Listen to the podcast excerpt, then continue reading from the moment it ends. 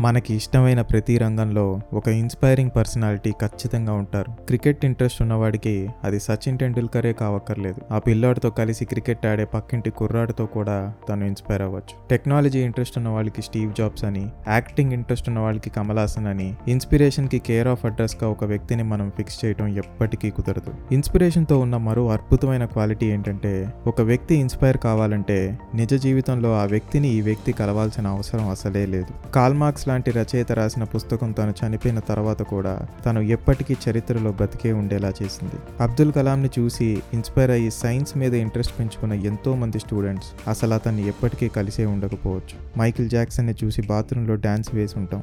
బ్రూస్లీని చూసి మనం కరాటే చేద్దామని మరుసటి రోజు కాలికి పుత్తూరు కట్టుకట్టుకుని ఉంటాం.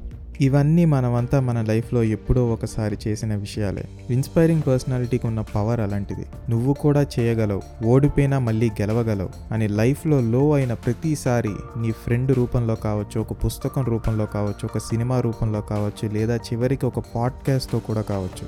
మీడియం ఏదైనా సరే మనకి కావాల్సినప్పుడు ధైర్యం చెప్పి మనలో కాన్ఫిడెన్స్ నింపి మనల్ని ముందుకు నడిపే ఈ కంటికి తెలియని మ్యాజిక్ ఒక పేరే.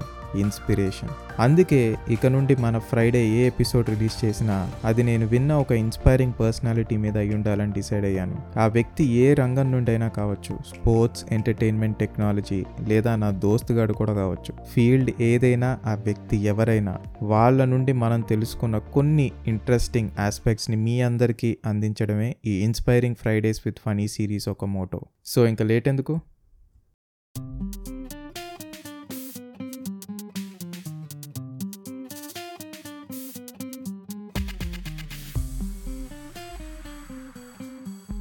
ఇటీవలే జరిగిన ఒక స్పోర్ట్స్ ప్రెస్ మీట్లో వరల్డ్స్ టాప్ ఫైవ్ ఫుట్బాలర్స్లో ఒకడైన రొనాల్డో ముందు ఆ ఈవెంట్కి స్పాన్సర్ అయిన కోకోకోలా కంపెనీ ఒక రెండు కోక్ బాటిల్స్ తన టేబుల్ ముందు పెట్టడం జరిగింది. అయితే సరిగ్గా ప్రెస్ మీట్ ఇంకొన్ని క్షణాల్లో స్టార్ట్ అవుతుందనగా రొనాల్డో ఆ రెండు కోక్ బాటిల్స్ని తీసి తన పక్క టేబుల్లో పెట్టాడు. ఒక వాటర్ బాటిల్ని తన చేతిలోకి తీసుకుని డ్రింక్ వాటర్ అని పోర్చుగీస్లో చెప్పడం జరిగింది. అంటే షుగరీ డ్రింక్స్ బదులు హెల్తీగా ఉండడానికి వాటర్ తాగమని చెప్పగానే చెప్పాడు మన రొనాల్డో. అయితే తను చేసిన ఈ చిన్న జెస్చర్ వల్ల ఆ కంపెనీకి కలిగిన నష్టం ఎంతో మీకు తెలుసా? ఎంత ఏంటది అనుకుంటున్నారు వన్ మిలియన్ టూ మిలియన్ పోనీ టెన్ మిలియన్? అది మన ఊహకు కూడా అందదు. అక్షరాల ఫోర్ బిలియన్ యుఎస్ డాలర్స్. తను జస్ట్ అలా కోక్ బాటిల్స్ని జరిపేసి ఒక్క వాటర్ వాటర్ బాటిల్ని చేతిలో పట్టుకున్నందుకు కోకాకోలా కంపెనీ ఒక మార్కెట్ షేర్ డౌన్ అయింది. అయితే ఇలాంటి సంఘటనలు జరగటం ఇదే మొదటిసారి కాదు. నేను బిట్ కాయిన్ని సపోర్ట్ చేస్తున్నా అని బిల్ గేట్స్ ఇంకా ఇలాన్ మస్క్ అనగానే దాని వాల్యూ ఆకాశాన్ని అంటడం. బిట్ కాయిన్ ఇంకా టెస్లా సపోర్ట్ చేయదు అనగానే మార్కెట్లో దాని వాల్యూ డౌన్ అవ్వడం లాంటివి మనందరికీ తెలుసు. ఇలాంటి ఇంట్రెస్టింగ్ ఇన్సిడెంట్లోనే ఇంకొకటి ఉంది. టూ థౌజండ్ సెవెన్లో స్టీవ్ జాబ్స్ ఐఫోన్ లాంచ్ చేసినప్పుడు తన ప్రెజెంటేషన్ ఒక భాగంగా ఆ ఐఫోన్ ఒక లాంచ్ ఈవెంట్లో గూగుల్ మ్యాప్స్ ఒక ఫీచర్స్ని ఎక్స్ప్లెయిన్ చేస్తున్నాడు. గూగుల్ మ్యాప్స్ని ఎక్స్ప్లెయిన్ చేస్తూ తన మ్యాప్స్లో స్టార్ బక్స్ అని టైప్ చేస్తాడు. అయితే ఆ ఏరియాకి సరౌండింగ్లో ఉన్న స్టార్ బక్స్ కాఫీ షాప్స్ అన్నీ అక్కడ అపియర్ అవుతాయి. అందులో దగ్గరగా ఉన్న ఆ స్టార్ బక్స్ కాఫీ షాప్కి తను ఫోన్ చేస్తాడు. ఒక అమ్మాయి ఫోన్ లిఫ్ట్ చేయగానే I want to order four thousand coffees అని చెప్తాడు. ఆడియన్స్ అంతా గట్టిగా నవ్వగానే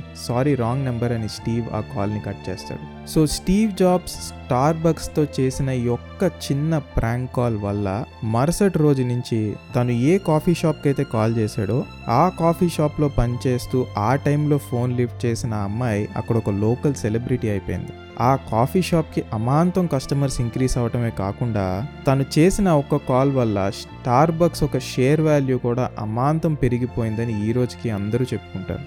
సో వీళ్ళు అనుకుంటే దేని వాల్యూనైనా మార్కెట్లో పెంచొచ్చు? అలాగే దేని వాల్యూనైనా తగ్గించవచ్చు వీళ్ళు క్రికెట్ ఆడుతూ ఒంటి మీద వేసుకునే జెర్సీపై తన బ్రాండ్ ఉండడానికి ఎన్ని కోట్లు ఇవ్వడానికన్నా సిద్ధంగా ఉంటారు. ఒక్క యాడ్ చేస్తే చాలు మీరు అడిగినంత ఇస్తామని ఆ యాక్టర్ చుట్టూ తిరిగే బ్రాండ్స్ ఎన్నో ఉంటాయి. ఇదంతా ఎందుకంటే వాళ్ళకి జనాల్లో ఉన్న రీచ్ అలా ఉంటుంది కాబట్టి. మార్కెట్కి ఎప్పుడు ఫేమ్ అండ్ ఫాలోయింగ్ ఉన్నవాడి వాల్యూ బాగా తెలుసు. అండ్ ఆ ఫేమ్ అండ్ ఫాలోయింగ్ రావడం అంత ఈజీ కాదన్న విషయం కూడా తెలుసు. ఈ రోజున మనలో చాలా మందికి పేషెన్స్ లెవెల్స్ కంప్లీట్గా అయిపోయినాయనే చెప్పాలి. సచిన్ క్రికెట్ బ్యాట్ మీద ఎంఆర్ఎఫ్ స్టిక్కర్ వేసినందుకు ఆ కంపెనీ వాళ్ళు సచిన్కి ఎంత ఇచ్చారు? Usain Bolt hundred metres race పరిగెట్టినందుకు Puma brand అతనికి ఒక మీటర్ చొప్పున ఎన్ని మిలియన్స్ ఇచ్చింది? అని మనమంతా ఈ నెంబర్స్ గేమ్లో పడిపోయి సక్సెస్ని డబ్బుతో ముడివేసి ఒకడు ఏ రంగంలో అయినా పైకొస్తే ముందు వాళ్ళు ఎంత సంపాదిస్తున్నారు అనేది తెలుసుకోవడం మనకి ఈ రోజున పెద్ద సమస్యగా తయారైంది. దీనికి సగం కారణం కూడా మనం చదివే న్యూస్ ఇంకా చూసే టీవీ ఛానల్స్ అనే చెప్పాలి.